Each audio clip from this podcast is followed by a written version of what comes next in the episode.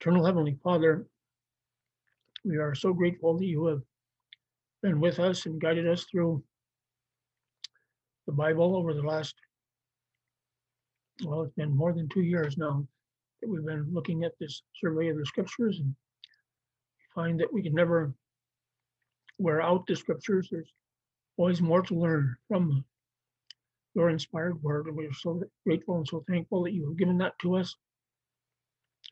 And as we look at the revelation, look at Revelation now, the culmination of your revelation to your servants, we ask that you would help us to comprehend it, understand what you have for us, and then to take that inspiration out to the world and proclaim the wonderful plan that you have for mankind. Those who will avail themselves of it, those that you have specially called, chosen to be part of that great work. We ask that you would help us, guide us in our understanding now in your name, in the name of your Son, Jesus Christ. Amen. So, we're looking at the book of Revelations, is part seven now. We've reached the conclusion of our survey of the Bible. We began this back clear back in January of 2019. So it's been more than two years that we've been going through this, and it's been quite a quite a grand adventure, hasn't it? As we have looked at each of the books that God has given us in His inspired word. So now we look at the book of Revelation, part seven, Jesus Christ, our triumphant King. We're going to look at the wonderful revelation that he has given us concerning the millennial kingdom.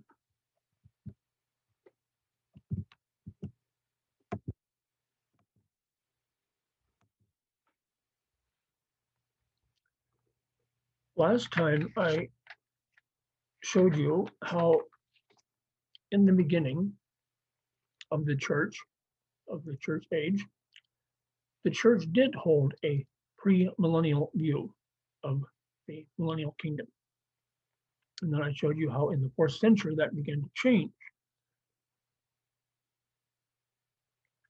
And throughout much of church history, the institutional church has believed in a in a in an amillennial position. But I showed you, I began showing you scriptures from the Old Testament primarily. And we looked at the fact that this millennial kingdom will be an earthly kingdom. We are told that we shall reign on the earth.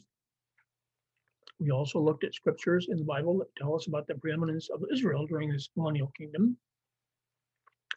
We looked at scriptures in the Bible that tell us about the roles of David and of the apostles in this millennial kingdom. We saw promises from the Old Testament that the land promises given to Israel will be fulfilled, will be realized.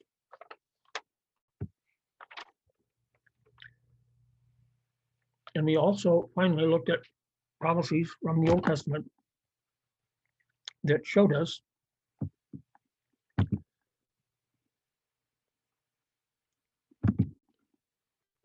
that showed us how this period of the millennial kingdom will be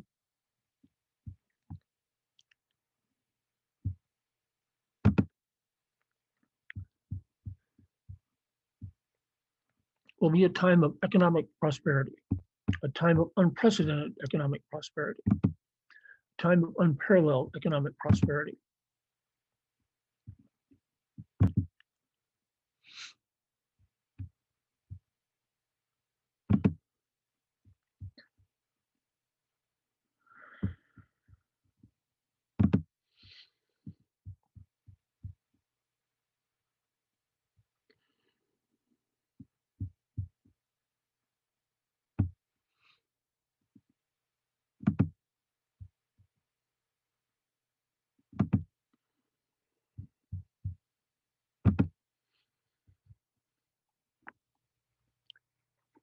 Tonight, we're going to look at scriptures that show us that the future millennial kingdom will be a time of peace, such as the world has never known. There haven't been many years since the creation, since the thousands of years that, that man has been on the earth, that have been characterized by peace. Most of the time, there is a conflict, a war going on in some at some place in the world. Many times there are conflicts, wars going on in many places in the world. But the millennial kingdom will be a time of peace. This is a, a passage that we read from Isaiah chapter 9. Uh, we often read this at Christmas time. But there's something important that we should notice in this passage. For to us a child is born, to us a son is given, and the government shall be upon his shoulder. And his name shall be called Wonderful, Counselor, Mighty God, Everlasting Father, Prince of Peace. Of the increase of his government and of peace, there will be no end. Well, there hasn't been peace, as I said, in the thousands of years that, that man has been on the earth. There has not been peace uh, since the first coming, but there will be peace after Christ's second coming. He shall judge between the nations and shall decide disputes for many peoples. And they shall beat their swords into plowshares and their spears into pruning hooks. Nation shall not lift up sword against nation, neither shall they learn war anymore. In Micah 4 3, he shall judge between many peoples and shall decide disputes for strong nations far away, and they shall beat their swords into plowshares and their spears into pruning hooks. Nation shall not lift up sword against nation, neither shall they learn war anymore. So that same expression, beating their swords into plowshares that we see in Isaiah, we also see in Micah. Zechariah 9:10. I will cut off the chariot from Ephraim, and the war horse from Jerusalem, and the battle bow shall be cut off, and he shall speak peace to the nations. His rule shall be from sea to sea, and from the river to the ends of the earth. Isaiah 19. In that day, Israel will be the third with Egypt and Assyria, a blessing in the midst of the earth, whom the Lord of hosts has blessed, saying, Blessed be Egypt, my people, and Assyria, the work of my hands, and Israel, my inheritance. Throughout much of history, Egypt and Assyria and Israel have not been on good terms, but this prophesies a time when they will be united. Not only will there be peace among men, but even the nature of the animals will be changed at this time. Isaiah 11 tells us the wolf shall dwell with the lamb, and the leopard shall lie down with the young goat, and the calf and the lion and the fatted calf together, and a little child shall lead them. The cow and the bear shall graze, their young shall lie down together, and the lion shall eat straw like the ox. The nursing child shall play over the hole of the cobra, and the weaned child shall put his hand on the adder's den. Isaiah 65, the wolf and the lamb shall graze together, and the lion shall eat straw like the ox, and dust shall be the serpent's food. They shall not hurt nor destroy in all my holy mountain, says the Lord. This time of transformed relations among people, transformed relations between people and animals, has been the, the subject of artists throughout history. They have painted depictions of this time of unprecedented peace among men and between men and animals. And I will make for them a covenant, we're told in Hosea 2, on that day with the beasts of the field and the birds of the heavens and the creeping things of the ground, and I will make you lie down in safety. Ezekiel 34, I will make with them a covenant of peace and banish wild beasts from the land, so that they may dwell securely in the wilderness and sleep in the woods. There will also be great topographical changes to institute the millennial kingdom. Isaiah 2 2. It shall come to pass in the latter days that the mountain of the house of the Lord shall be established as the highest of the mountains, and shall be lifted up above the hills, and all the nations shall flow to it. I think this lifting up of the mountain of the Lord is both figurative and literal. It will be lifted up in the sense that it will be the most important place on earth, but I think it will also be the result of a topographical change, that it will be lifted up, and that the area around Jerusalem will be a flattened plain, but Jerusalem will be exalted. Zechariah 14:10, the whole land shall be turned into a plain from Geba to Rimmon, south of Jerusalem.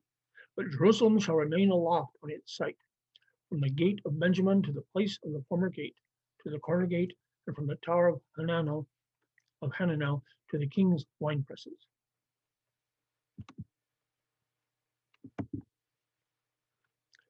This is from Ezekiel 47, and we'll talk, I'll talk more about Ezekiel chapters 40 through 48 later on. Ezekiel 47 tells us, Then he brought me back to the door of the temple, and behold, water was issuing from below the threshold of the temple toward the east. So the temple faced east. The water was flowing down from below the south end of the threshold of the temple, south of the altar. I'll talk more about that later. And he said to me, This water flows toward the eastern region and goes down into the Arabah and enters the sea, in the Dead Sea, as it is called today. When the water flows into the sea, the water will become fresh. And wherever the river goes, every living creature that swarms will live, and there will be many fish. There are no fish in the Dead Sea today. Where this water goes there, that the waters of the sea may become fresh. So everything will live where the river goes. Fishermen will stand beside the sea. From Engedi to Eneglaim, it will be a place for the spreading nets. Its fish will be of very many kinds, like the fish of the Great Sea, meaning the Mediterranean Sea. The millennial kingdom will also be a time of absence of sickness. And we have not seen the absence of sickness since the fall of man, have we? We've seen sickness throughout the centuries. But the millennial kingdom will be a time of the absence of sickness. In that day, the deaf shall hear the words of a book, and out of their gloom and darkness, the eyes of the blind shall see. Isaiah 29. Isaiah 35. Then the eyes of the blind shall be opened, and the ears of the deaf unstopped. Then shall the lame man leap like a deer, and the tongue of the mute sing for joy. For waters break forth in the wilderness, and streams in the desert. Isaiah 33. And no inhabitant will say, I am sick. The people who dwell there will be forgiven their iniquity. Ezekiel 34. I will seek the lost, and I will bring back the straight, and I will bind up the injured. Jeremiah 30. For I will restore health to you, and your wounds I will heal, declares the Lord, because they have called you an outcast.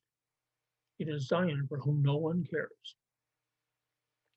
That will certainly be the case during the tribulation period. But God promises that He will bind up the wounds of all of those who survive the tribulation. Isaiah 65 No more shall there be in it an infant who lives but a few days, or an old man who does not fill out his days. For the young man shall die a hundred years old. The millennial kingdom will also be a time of full knowledge.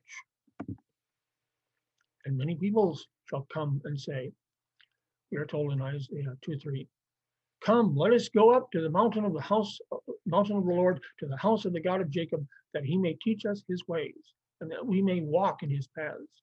Out of Zion shall go forth the law and the word of the Lord from Jerusalem. And those who go astray in spirit will come to understanding, and those who murmur will accept instruction. Isaiah 29, 24. That is certainly not the case today, or has it been the case in the past, that the world at large will accept God's instruction. And the Lord will make himself known, we are told in Isaiah 19. The Lord himself will make himself known to the Egyptians, and the Egyptians will know the Lord in that day. That has not been the case in the past, nor is it today. Nobles shall come from Egypt. Cush shall hasten to stretch out her hands to God. Behold, the days are coming, declares the Lord, when I will make a new covenant with the house of Israel and the house of Judah. Not like the covenant that I made with their fathers on the day when I took them by the hand to bring them out of the land of Egypt, my covenant that they broke, though I was their husband, declares the Lord. For this is the covenant that I will make with the house of Israel after those days, declares the Lord. I will put my law within them, and I will write it on their hearts, and I will be their God, and they shall be my people. And no longer shall each one teach his neighbor and each his brother, saying, Know the Lord, for they shall all know me, from the least of them to the greatest, declares the Lord. For I will forgive their iniquity, and I will remember their sin no more. Jeremiah 31, verses 33 to 34. They shall not hurt or destroy in all my holy mountain, for the earth shall be full of the knowledge of the Lord as the waters cover the sea. That has never happened in the past. It's not happening now. It will happen in the millennial kingdom. For the earth will be filled with the knowledge of the glory of the Lord as the waters cover the sea. That expression is also used in Habakkuk. There will be a pure language during the millennial kingdom. For that time I will change the speech of the peoples to a pure language that all of them may call upon the name of the Lord and serve him with one accord. Zephaniah 3 9. On that day declares the Lord of hosts, I will cut off the names of the idols from the land, so that they shall be remembered no more. Will be a time, this millennial kingdom, a time of instant guidance and your ears shall hear a word behind you saying, This is the way, walk in it, when you turn to the right or when you turn to the left. Remember now that during this millennial kingdom, the saints, those of us who are believers, will reign on the earth. So it's very possible that we will have a part in this, that we will be assigned some mortal humans to guide in the way and to show them the correct way of God. It will be a time of instant answer to prayer. Before they call, I will answer. While they are yet speaking, I will hear.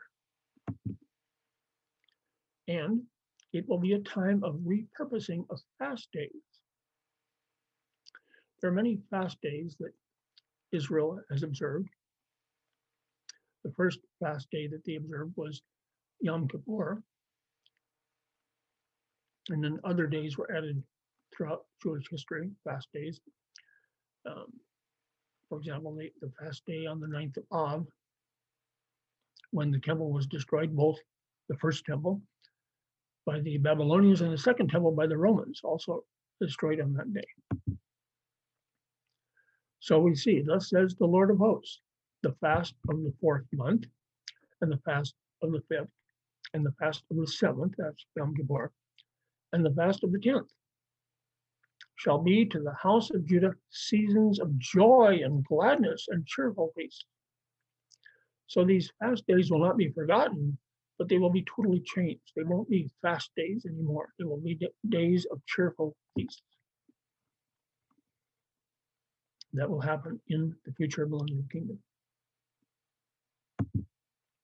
Now, I want to spend the remaining time that we have together, talking about Ezekiel chapters 40 through 48. This is a much neglected area of scripture.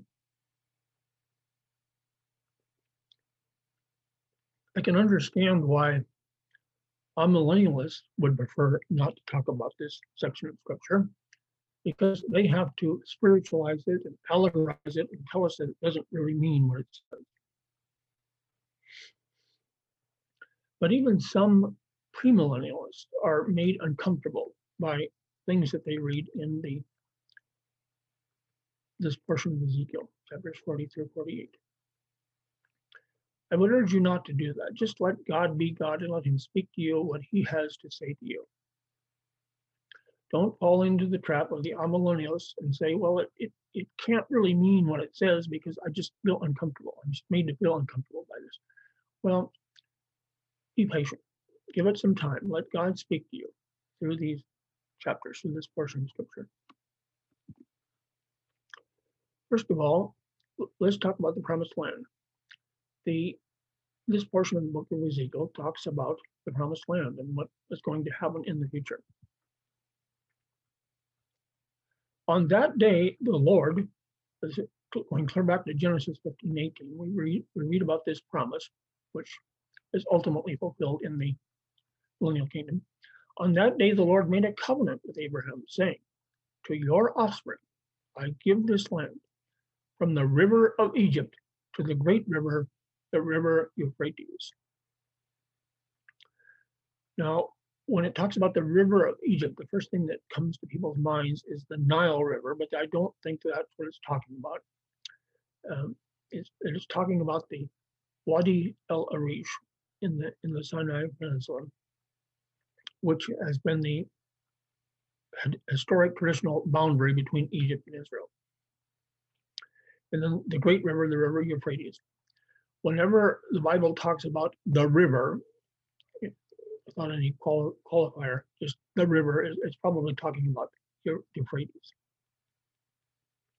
So these are the general boundaries of the promised land, from the river of Egypt, the, the Wadi El Arish, to the river Euphrates. And so that is the, the river or the brook of Egypt, the, the Wadi El Arish, you can see in, on this map here, that that is uh-huh. the traditional boundary between Egypt and Israel. Not the Nile River, but the Wadi El Arish.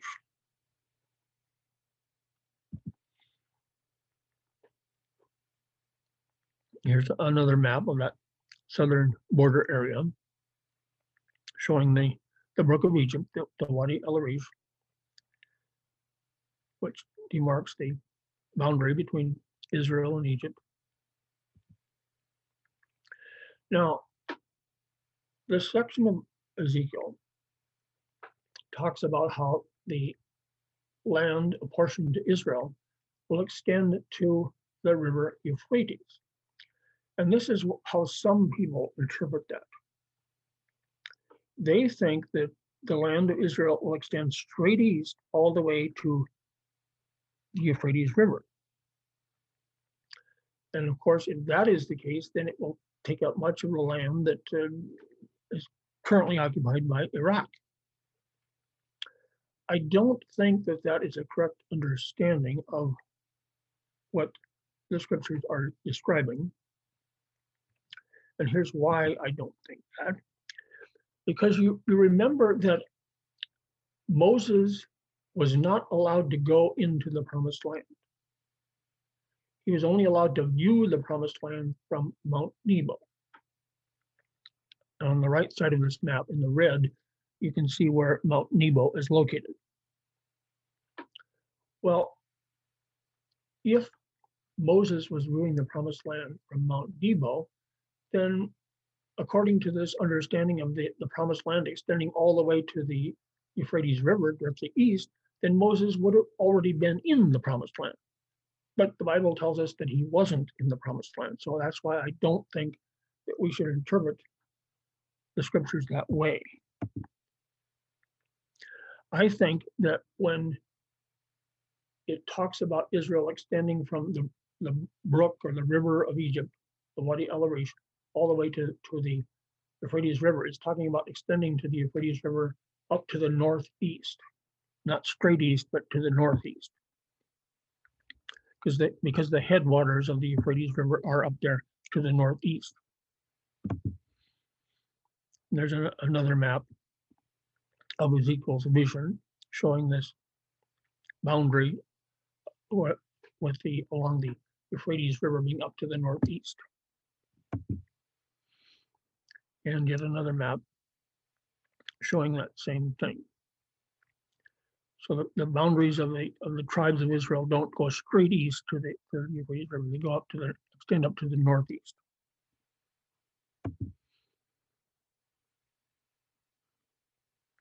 There's another map showing not only the allotments of the, of the twelve tribes, but also showing the portion there where the, where the city of Jerusalem is located and the temple is located. Where the, the priests and the Levites have their allotted portions. Now, the location of the temple in the city. This is interesting to me at least. At the present time, the Temple Mount, where the temple stood, first and second temples, is located in Jerusalem, in the old city of Jerusalem. But if we look carefully at what this passage from Ezekiel says about the millennial temple and the millennial city, we find that the temple is not located in the city of Jerusalem. See, in this diagram here, you can see how the sanctuary is to the north of the city of Jerusalem. So there are two possibilities, and I can't definitively definitively tell you which is which, but either the temple will be located to the north of where the Temple Mount is today, or the temple will be located on the Temple Mount and the city of Jerusalem will be south of where it is located today. I can't tell you definitively which of those is the case, but I tend to think that the temple will be located north of where the city of Jerusalem is. Because of the, the distances involved in this information that we are given in the book of Ezekiel, the, it seems like the temple will probably be located where the tabernacle was located at Shiloh when Israel first came into the promised land.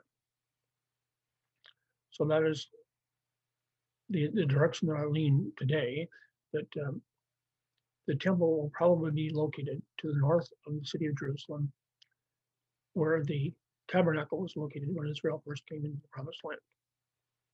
And then the city of Jerusalem will be located approximately where it is today.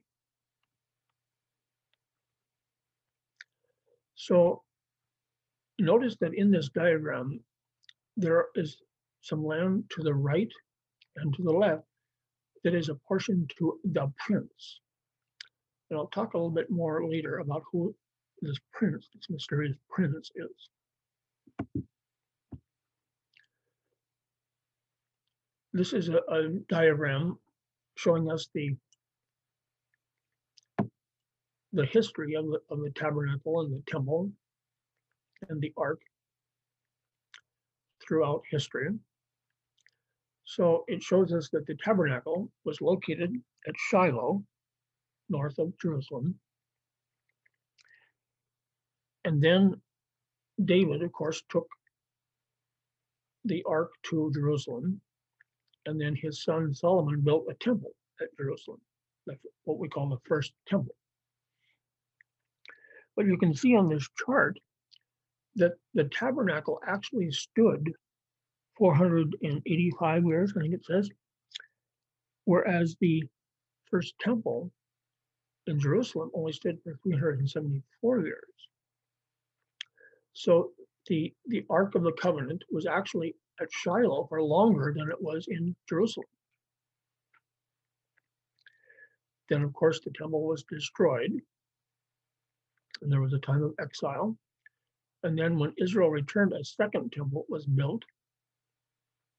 And then Herod the Great, shortly before the time of Christ, greatly expanded it, refurbished it.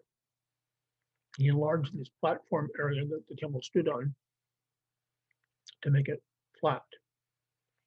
So there was a large uh, plaza around the temple. And then that temple was destroyed by the Romans. And then at the present time, we see the Dome of the Rock, which the Muslims built on that site. And at some point in time, we believe that there will be a future tribulation temple, which the Antichrist will inhabit. And then when Christ returns, that will be destroyed, and we will see the millennial temple. It is important to note about these various tabernacles and temples the Shekinah glory, the presence of God. The Shekinah glory was in the tabernacle. It was in the first temple. It was not in the second temple, the temple that stood at the time of Christ. When the Romans destroyed the temple and they went into the Holy of Holies, they were surprised to find that there was nothing in there. The Ark of the Covenant had, had disappeared uh, shortly after the time of the first temple. And of course, there are many different ideas about where the Ark of the Covenant was taken to, where it went to. Everything from the Raiders of the Lost Ark, uh, Indiana Jones, to the idea that it's hidden somewhere in, on Mount Nebo or it's in uh, Ethiopia. There are many different ideas. Of course, the Shekinah glory is not in the Dome of the Rock, nor will it be in the future temple of the Antichrist, but it will be, once again, returned to the millennial temple. Once again, this is the place where the tabernacle stood. Then the whole congregation of the people of Israel assembled at Shiloh and set up the tent of meeting there. The land lay subdued before them. When Israel first came into the promised land, the, tabernacle was at Shiloh. This is um, a diagram of the temple and the court surrounding the temple. It is prophesied in this section of Ezekiel. And you will notice that there's a river that comes out from under the temple and goes to the east. But then at some point, it turns to the south. This river that flows from the temple. Remember what I told you before about in the millennial kingdom, the the uh, temple will not be located in the city of Jerusalem. It will be located to the north of Jerusalem. And that is why this river must at some point turn south and flow to the city of Jerusalem, because in Zechariah, uh, Zechariah 14, verse 8, we are told that this river divides and part of it flows to the east and ultimately runs into the Dead Sea, which will no longer be dead during the millennium. And part of it flows to the west to the uh, Mediterranean Sea. We're told that in, in the book of Zechariah. So once again, this is this is the way that we study scripture. We, we put all of the scriptures together. We don't just base our conclusions on one verse or one passage of scripture, but all of the, the relevant passages of scripture.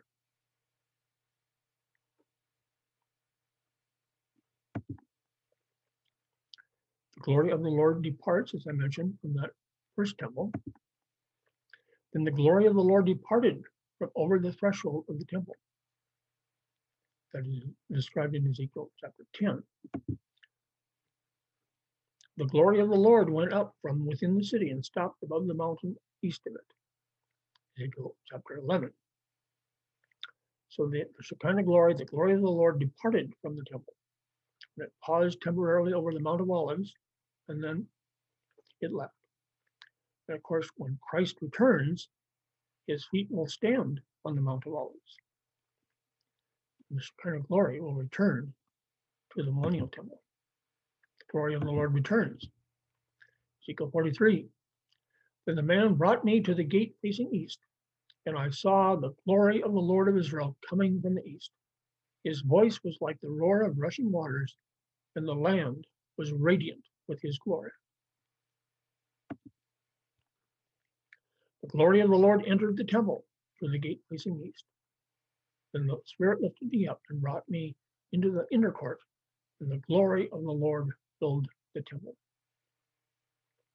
So that glory of the Lord, that Shekinah glory that departed from the first temple, will be returned to the millennial temple. So a major section of the, of the book of Ezekiel is given over to a temple that the prophet described in detail its dimensions, priesthood, worship, sacrifices, and ritual.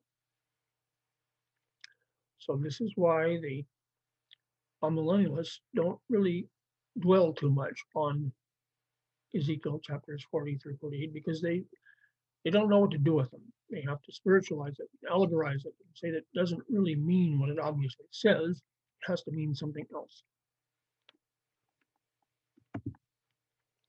Other prophets also wrote about a future literal millennial temple. Isaiah did, Daniel did, Joel did, Haggai did. So Ezekiel is not the only one who prophesied about a future millennial temple.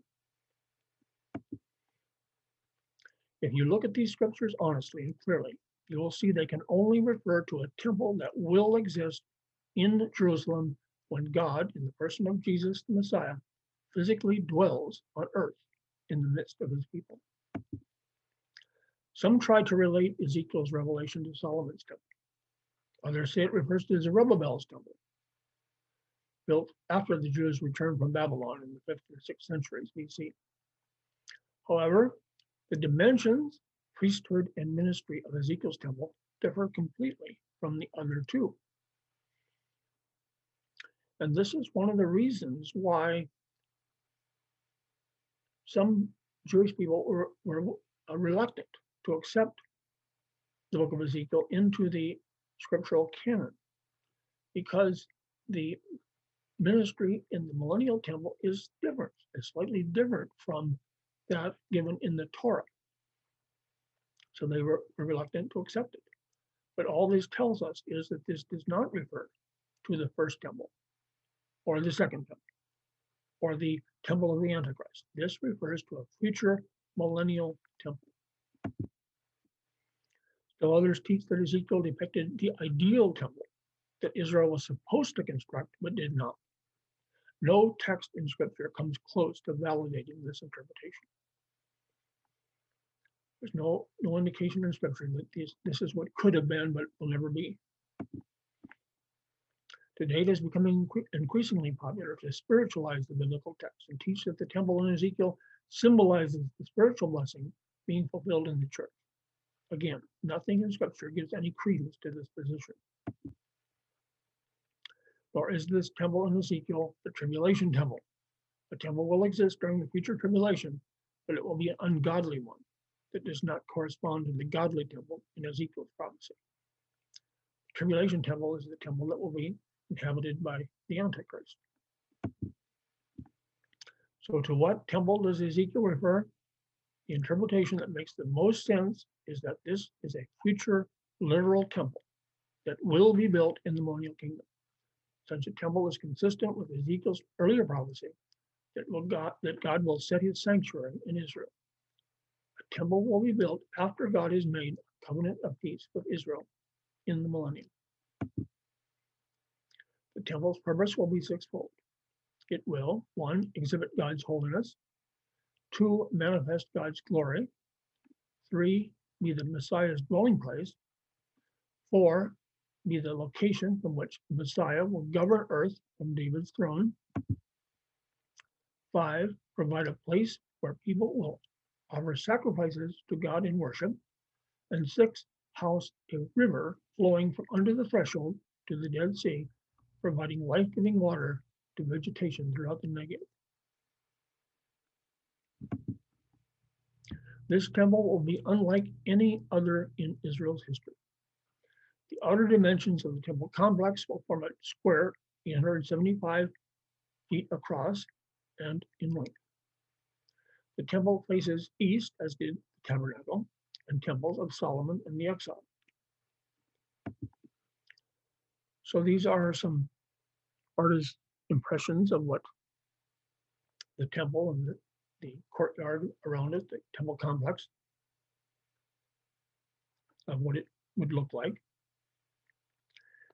the book of Ezekiel only gives us the dimensions of, of the temple, the various buildings of the temple. So artists uh, give their impressions of what this might look like.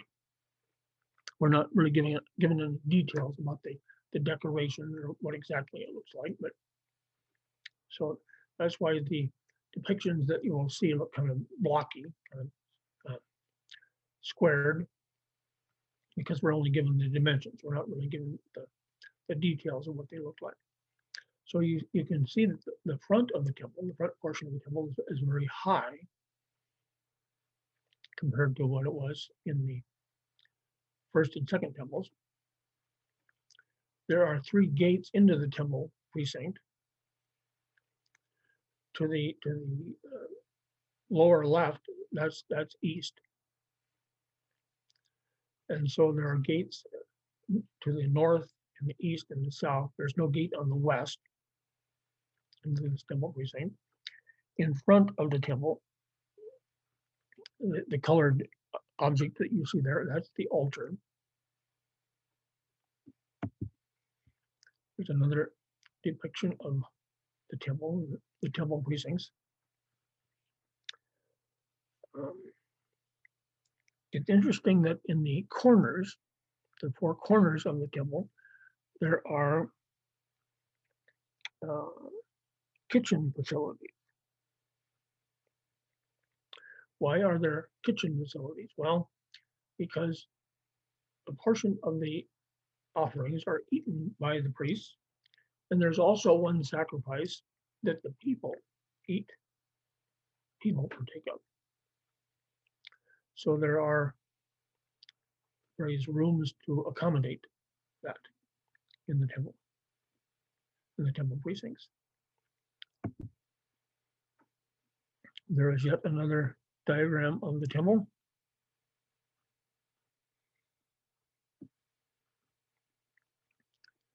Behind the temple there to the to the right there, which is to the west, you will see a- another structure and, and the priest quarters are there.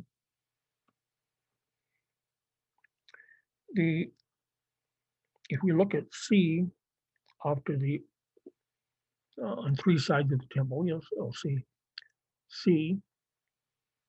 And these are chambers. And it's very possible that these are chambers that will be used by the people who come to the temple to partake of the sacrifices. Here's another illustration of the temple, artist impression.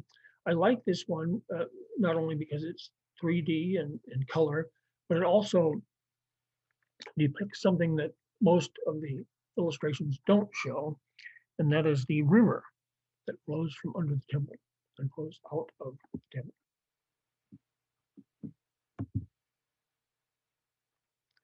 There's another diagram of the temple. This, this one is from a different orientation because uh, east is to the bottom of this illustration. But Once again, you can see that the temple and the altar in front of it, as well as the, the gates to the, to the north and east and south. There's another diagram of the temple, and once again, this one does show the river flowing from the temple.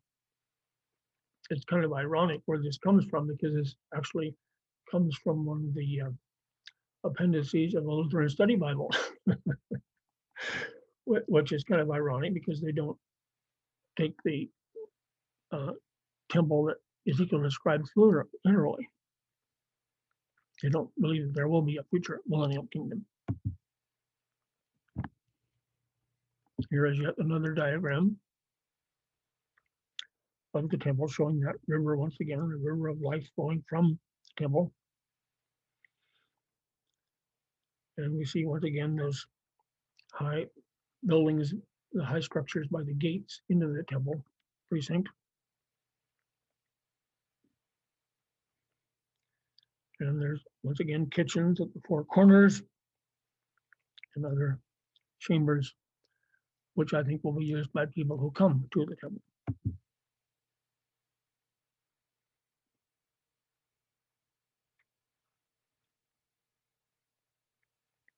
This is another diagram oriented where the temple is oriented towards the east, to the right there.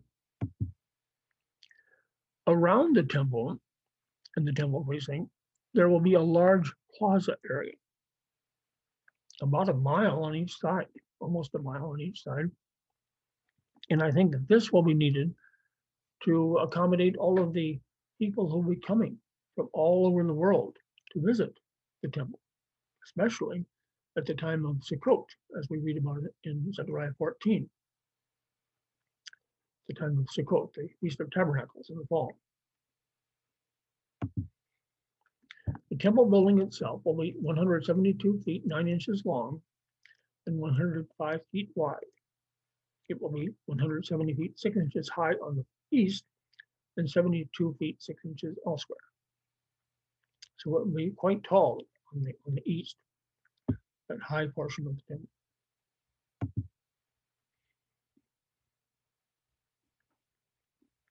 There's the the depiction of the temple. And I'll mention something about that, that altar that later on that further confirms that this is a millennial, this is a future millennial temple. This cannot be the first or second temple. The wall of partition was an important feature of Herod's temple that is not found at the millennial temple.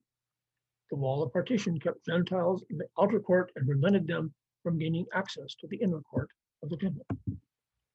Why is there no wall of separation in the Messiah's temple?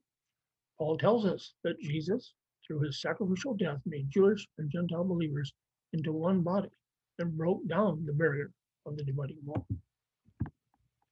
Likewise, there is no separate court of the women in the millennial temple.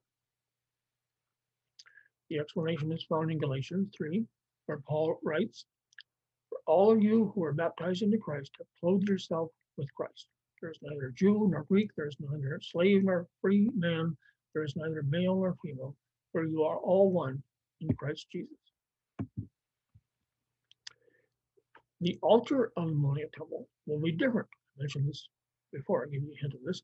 The altar of the millennial temple will be different from that of previous temples. It will be approached from the east rather than the south. And it will be approached with a stairway rather than a ramp. That is significant because when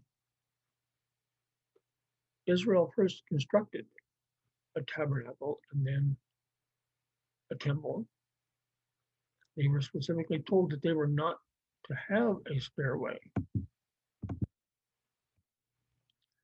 Exodus 20, verse 26, and you shall not go up by steps to my altar, that your nakedness be not exposed on it. So they were specifically told that they were not to have steps up to the altar. And yet, there will be in the millennial temple. Why is that? It does have steps leading up to the altar. Well, the reason that Israel was not to have steps or the tabernacle or the altar of the tabernacle is because they, they were surrounded by pagan nations and they had to be careful not to copy it the pagan ways. But in the millennial kingdom, there will be no pagan nations that Israel has to be scrupulous to avoid. So at that time, there will be steps leading up to the altar. So this is just one more proof that this cannot be the first temple, it cannot be the second temple. It is a future millennial temple. Perhaps the most surprising thing about the millennial temple is what will not be there. The items that you most closely associate with the temple will not exist. There will be no menorah. There will be no bread of the presence. There will be no altar of incense. There will be no veil. And there will be no Ark of the Covenant. The items that were in the tabernacle and in the temple portrayed the face of God. symbolically portrayed the face of God, the presence of God. So we had the, the menorah representing the light of the eyes. We had the bread of the presence representing the mouth. We had the altar of incense representing the nose. So the items that were in the temple pictured God. But during the millennial kingdom, there will be no need for symbolic representations of the face of God in the temple because the Messiah himself will be present. The veil was rent at the time of the crucifixion.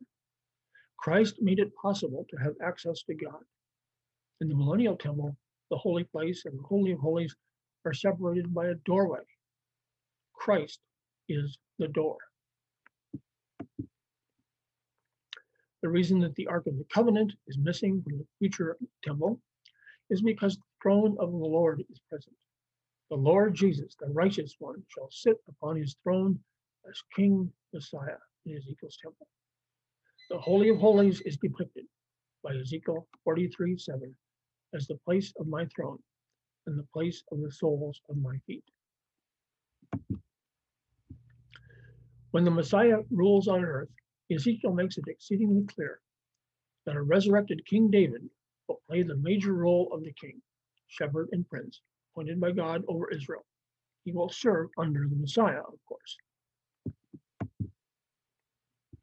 Also, an appointed prince, and I mentioned this before, will oversee worship and service in the temple. His identity is today is unknown. We don't know who this prince will be. He is not Jesus Christ, as some might believe, because he must offer a sin offering for himself. Of course, Jesus doesn't need to do that. Many scholars speculate that David is the prince because he is so designated in other millennial kingdom passages. However, this seems unlikely because the prince appears to be a human being. David will be a sinless resurrected saint. So we don't think that I don't think that David will be the prince either. I think this prince is some unknown at this point person who will live during the millennial kingdom. The prince's duties are spelled out in Ezekiel 45, 9 through 46, 18. Ezekiel 44, 4 through 31 provides information about the dress, demeanor, and duties concerning the priests in charge of the temple. Only Levites from the son of Zadok will be ministering priests because they alone obeyed the Lord, but other priests and the children of Israel went astray. This is the part of the millennial temple that some find confusing or even distressing. The reinstitution of animal sacrifices.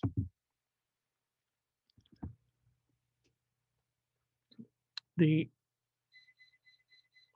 amillennials are, are, are troubled by this, but even some premillennials are troubled by this. Let's let's take a closer look at this. The author of Hebrews is not saying that all sacrifices are forever banned, but that no sacrifice can take the place of Jesus' supreme and complete sacrifice for sin and its consequences.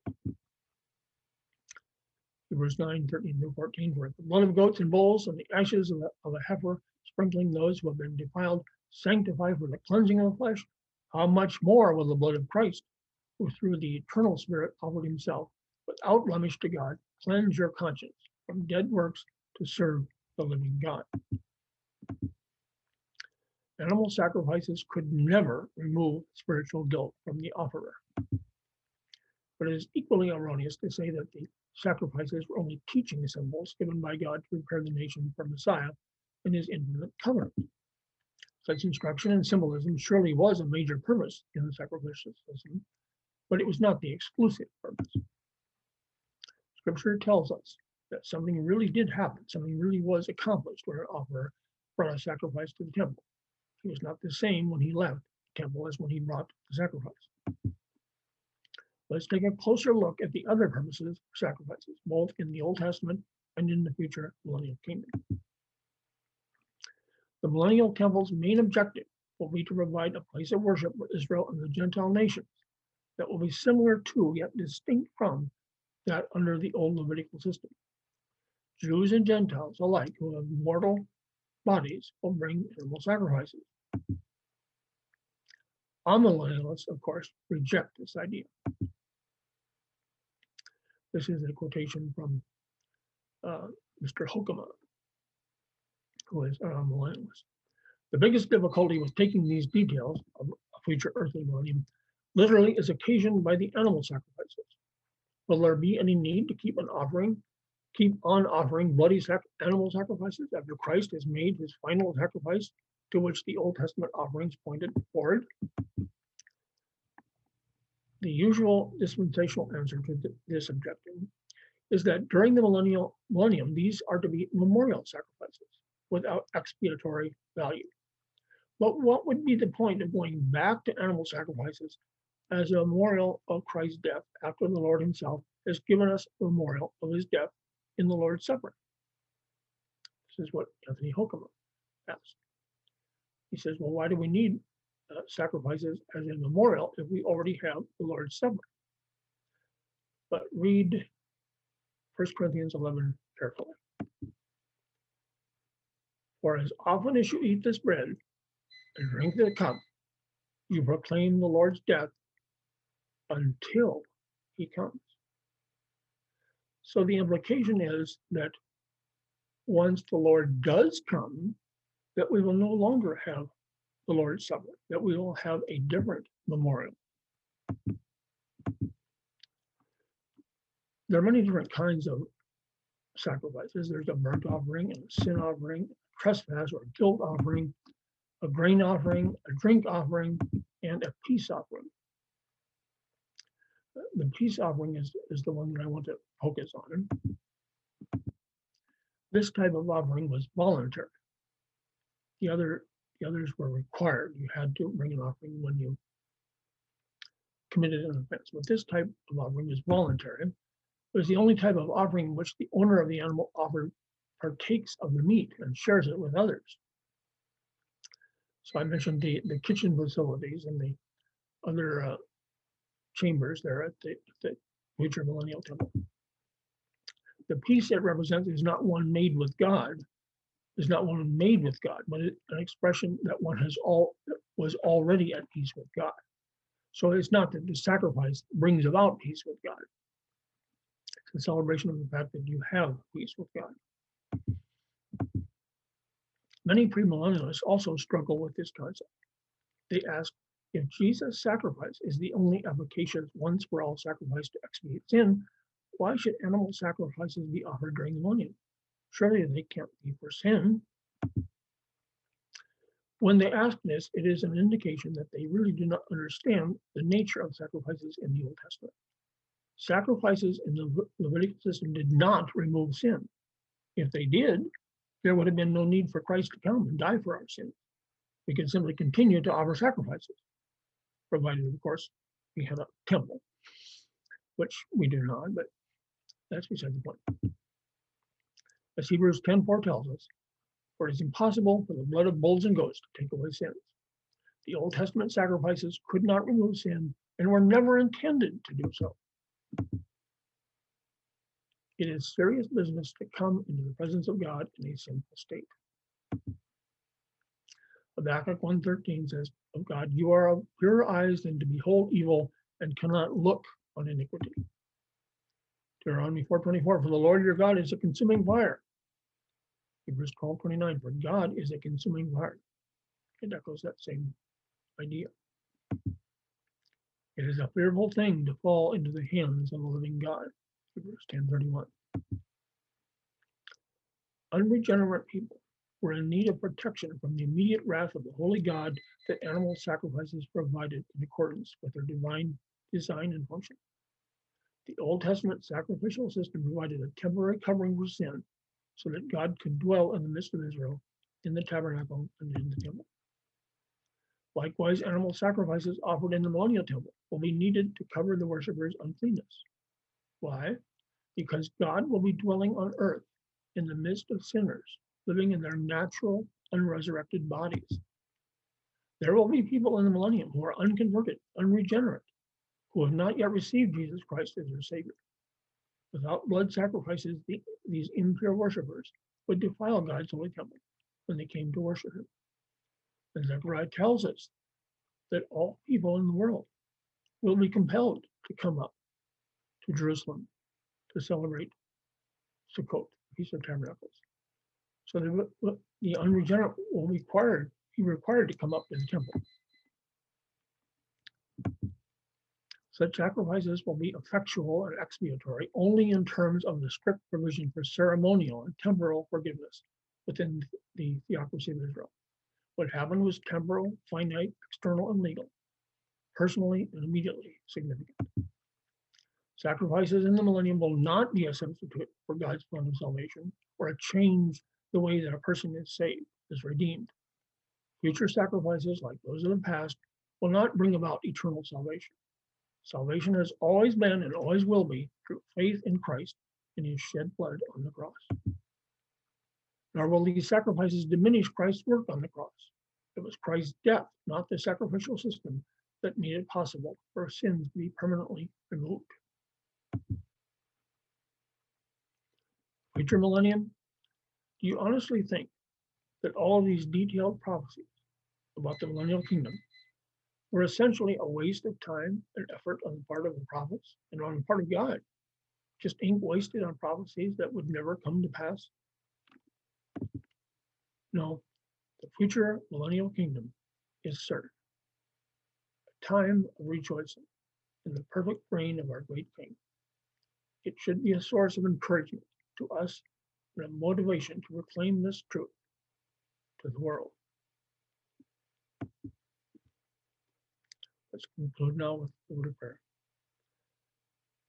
Father, we thank you for the great hope and encouragement that the book of Revelation gives us. And not only that the book of Revelation gives us, but the prophecies throughout the Bible give us of the important plan that you are working out. Please help us to, to not minimize the coming future millennial kingdom. Yes, it is a transitional step in your plan from this present evil world to the eternal state, but it is nonetheless an important part of your great plan, the plan that you are working on. A time that when you will demonstrate that it is possible for a physical mortal people to rejoice and to enjoy prosperity and peace and abundance when they follow you, when they obey you. Man has, has sought so many different ways to, to try to establish utopia on earth that have all failed. They will always fail. But you are able to bring about your kingdom through your power. It is your doing. It is not something that will be achieved through the efforts of man. We thank you for this. We rejoice in it. And we ask that you will help us to appreciate it and to look forward to it and to look forward to our part in this, this coming millennial kingdom.